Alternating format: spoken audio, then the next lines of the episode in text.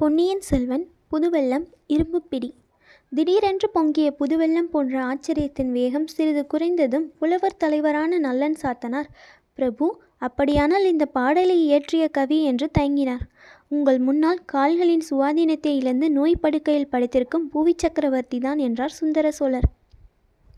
புலவர்களிடையே பலவித வியப்பொலிகளும் ஆகாகாரமும் எழுந்தன. சிலர் தங்களுடைய மனோநிலையை எவ்விதம் வெளியிடுவது என்று தெரியாமல் தலையையும் உடம்பையும் அசைத்து கொண்டிருந்தார்கள். இன்னும் சிலர் தங்களுடைய மனோநிலை இன்னதென்று தங்களுக்கே தெரியாமல் கல்லாய் சமைந்திருந்தார்கள். சுந்தர சோழர் கூறினார் புலவர் பெருமக்களே ஒரு சமயம் பழையாறையில் புலவர்களும் கவிஞர்களும் என்னை பார்க்க வந்தார்கள். அந்த கூட்டத்தில் உங்களில் சிலரும் இருந்திருக்கலாம். ஒவ்வொருவரும் சோழகுலத்தின் வள்ளல் தன்மையை குறித்து ஒவ்வொரு பாடல் சொன்னார்கள். என்னை பற்றியும் பாடினார்கள். நான் இவருக்கு அதை கொடுத்தேன் அவருக்கு இதை அளித்தேன் என்றெல்லாம் பாடினார்கள். அச்சமயம் இளைய பிராட்டி குந்தவையும் என் அருகில் இருந்தாள். புலவர்கள் பரிசில்கள் பெற்று சென்ற பிறகு அவர்கள் பாடிய பாடல்களை அரசிலங்குமரி புகழ்ந்து பாராட்டினாள். குந்தவையிடம் நான் புலவர்களையெல்லாம் விட என்னால் நன்றாக பாட முடியும் என்று சபதம் கூறினேன். பிறகுதான் வேடிக்கையாக இந்த பாடலை பாடினேன். எனக்கு பரிசு கொடு என்று கேட்டேன். குழந்தை என் முதுகின் மேல் ஏறி உட்கார்ந்து கொண்டு இந்தாருங்கள் பரிசு என்று கன்னத்துக்கு இரண்டு அறை கொடுத்தாள். அது நேற்று நடந்தது போல் எனக்கு ஞாபகம் இருக்கிறது. ஆனால் ஆண்டு எட்டுக்கு மேல் ஆகிறது என்றார். விந்தை விந்தை என்றும் அற்புதம் அற்புதம் என்றும் புலவர்கள் கூறி மகிழ்ந்தார்கள். குந்தவை என்ற பெயரை கேட்டதுமே வந்தியத்தேவனுக்கு மெய் சிலிர்த்தது. சோழ குலத்தில் பிறந்த அந்த இன்னையெல்லாம் பெண்ணரசியின் எழிலையும் புலமையையும் அறிவுத்திறனையும் பற்றி அவன் எவ்வளவோ கேள்விப்பட்டதுண்டு. அத்தகைய அதிசய அரசகுமாரியை பெற்றெடுத்த பாக்கியசாலியான தந்தை இவர். தாய் அதோ பக்கத்தில் அமர்ந்திருக்கும் மூதாட்டி. சுந்தர சோழர் தம் செல்வ புதல்வியை குறித்து பேசும்போது எவ்வளவு பெருமிதத்துடன் பேசுகிறார். அவர் குரல் எப்படி தழுதழுத்து உருக்கம் பெறுகிறது? வந்தியத்தேவனுடைய வழக்கரும் அவனுடைய இடையை சுற்றி கட்டியிருந்த பட்டுத்துணி துணிச்சுருளை தடவி பார்த்தது. ஏனெனில் குந்தவை பிராட்டிக்கு அவன் கொண்டு வந்திருந்த ஓலை அச்சுருளுக்குள் இருந்தது. தடவி பார்த்த கை திகைப்படைந்து செயலிழந்து நின்றது. அவனுடைய உள்ளம் திக்பிரமை கொண்டது. ஐயோ இது என்ன? ஓலையை காணோமே. எங்கே போயிற்று? எங்கேயாவது விழுந்து விட்டதோ? சக்கரவர்த்தியின் ஓலையை எடுத்தபோது அதுவும் தவறி விழுந்திருக்குமோ? எங்கே விழுந்திருக்கும்? ஒருவேளை ஆஸ்தான மண்டபத்தில் விழுந்திருக்குமோ? அப்படியானால் சின்ன பழுவேட்டரையரின் கையில் சிக்கிவிடுமோ? சிக்கிவிட்டால் அதிலிருந்து ஏதேனும் அபாயம் முளைக்குமோ? அடடா என்ன பிசகு? எத்தனை பெரிய தவறுதல்? இதிலிருந்து எப்படி சமாளிப்பது? குந்தவை தேவிக்கு கொணர்ந்த ஓலை தவறிவிட்டது என்று அறிந்த பிறகு வந்தியத்தேவனுக்கு அங்கு இருப்பு கொள்ளவில்லை. மேலே நடந்த பேச்சுவார்த்தைகளும் அவன் காதில் சரியாக விழவில்லை. விழுந்ததும் மனத்தில் நன்கு பதியவில்லை. சுந்தர சோழர் வியப்பு கடலில் மூழ்கியிருந்த புலவர் கூட்டத்தை பார்த்து மேலும் கூறினார் நான் விளையாட்டாக செய்த பாடலை குந்தவை யாரிடமாவது சொல்லியிருக்க வேண்டும். ஒருவேளை பழையாறை திருமேற்றலில் திருமேற்றலை ஆலயத்தின் ஈசானிய பட்டாச்சாரியாரிடம் சொல்லியிருக்கலாம். அவர் இப்பாடலை நாடெங்கும் பரவும்படி செய்து என்னை உலகம் பரிபசிப்பதற்கு வழி செய்துவிட்டார். பிரபு தாங்களே பாடியிருந்தால் என்ன? பாடல் அற்புதமான பாடல்தான். சந்தேகமே இல்லை.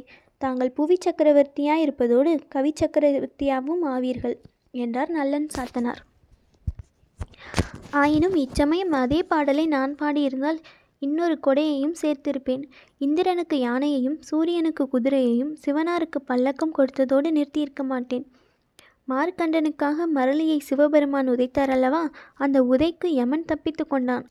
ஆனால் அவனுடைய எருமைக்கடா வாகனம் சிவபெருமான் கோபத்தை தாங்காமல் அங்கேயே விழுந்து செத்துவிட்டது. வாகனமில்லாமல் எவன் திம் திண்டாடி கொண்டிருந்ததை அறிந்து பழையாறை சுந்தர சோழர் யமனுக்கு எருமைக்கடா வாகனம் ஒன்றை அனுப்பினார். இப்படி ஒரு கற்பனையும் சேர்த்திருப்பேன். அந்த எருமைக்கடாவின் பேரில் ஏறிக்கொண்டுதான் யமன் இப்போது ஜாம் ஜாம் என்று என்னை தேடி வந்து கொண்டிருக்கிறான். நமது தஞ்சை கோட்டை தளபதி சின்ன பழுவேட்டரையரால் கூட யமதர்மராஜனையும் அவனுடைய எருமைக்கடா வாகனத்தையும் தடுத்து நிறுத்திவிட முடியாதல்லவா? இப்படி சுந்தர சோழர் சொன்னபோது அவர் அருகில் வீற்றிருந்த உடைய பிராட்டிய வானவன் மாதேவியின் கண்களில் நீரருவி பெருகிற்று. அங்கிருந்த புலவர்கள் பலர் விம்மி அழத் தொடங்கிவிட்டார்கள். சின்ன பழுவேட்டரையர் மட்டுமே மனோதிடத்துடன் இருந்தார். பிரபு தங்களுடைய சேவையில் யமனுடன் போர் தொடுக்கவும் நான் சித்தமாயிருப்பேன் என்றார். அதற்கு ஐயமில்லை தளபதி. ஆயினும் யமனுடன் போர் தொடுக்கும் சக்தி மானிடர் யாருக்கும் இல்லை. யமனைக் கண்டு அஞ்சாமல் இருக்கத்தான் நாம் இறைவனை பிரார்த்திக்க வேண்டும். புலவர்களே நமனை அஞ்சோம் என்று தமிழகத்தின் தவ புதல்வர் ஒருவர் பாடினார் அல்லவா என்றார் சக்கரவர்த்தி.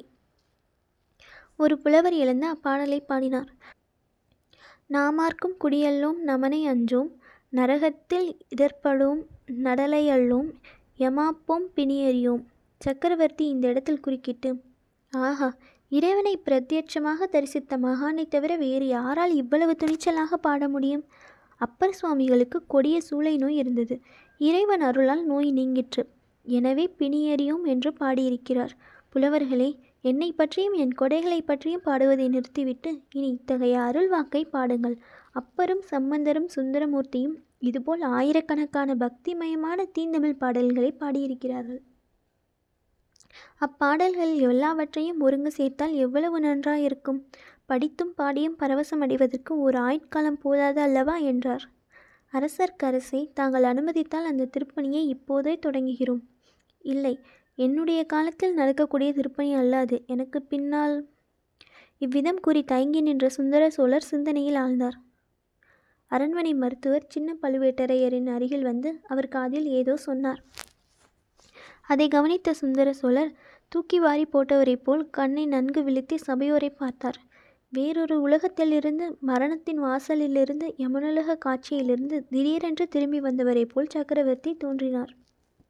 பிரபு சங்க பாடல் ஒன்றை கேட்க வேண்டும் என்று தங்கள் விருப்பத்தை தெரிவித்தீர்கள். அதை மட்டும் சொல்லிவிட்டு இவர்கள் போகலாம் அல்லவா? என்றார் சின்ன பழுவேட்டரையர். ஆமாம் மறந்துவிட்டேன். என்னுடைய உடல் மட்டும் அல்ல உள்ளமும் சுவாதீனத்தை இழந்து வருகிறது. எங்கே சங்க பாடலை சொல்லட்டும் என்றார் மன்னர். சின்ன பழுவேட்டரையர் நல்லன் சாத்தனாருக்கு சமிக்ஞை செய்தார். புலவர் தலைவர் எழுந்து நின்று கூறினார் அரசே தங்களுடைய முன்னோர்களில் மிக பிரபலமானவர் கரிகால் பெருவளத்தான். இமயமலையில் புழுக்கொடியை பரபொரித்த மாவீரர். அவருடைய ஆட்சி காலத்தில் பூம்புகார் காவிரிப்பட்டினம் சோழ மகாராஜ்யத்தின் தலைநகரமாய் இருந்தது. பற்பல வெளிநாடுகளிலிருந்தும் பற்பல பொருட்கள் மரக்கலங்களில் வந்து இறங்கிய வண்ணம் இருந்தன.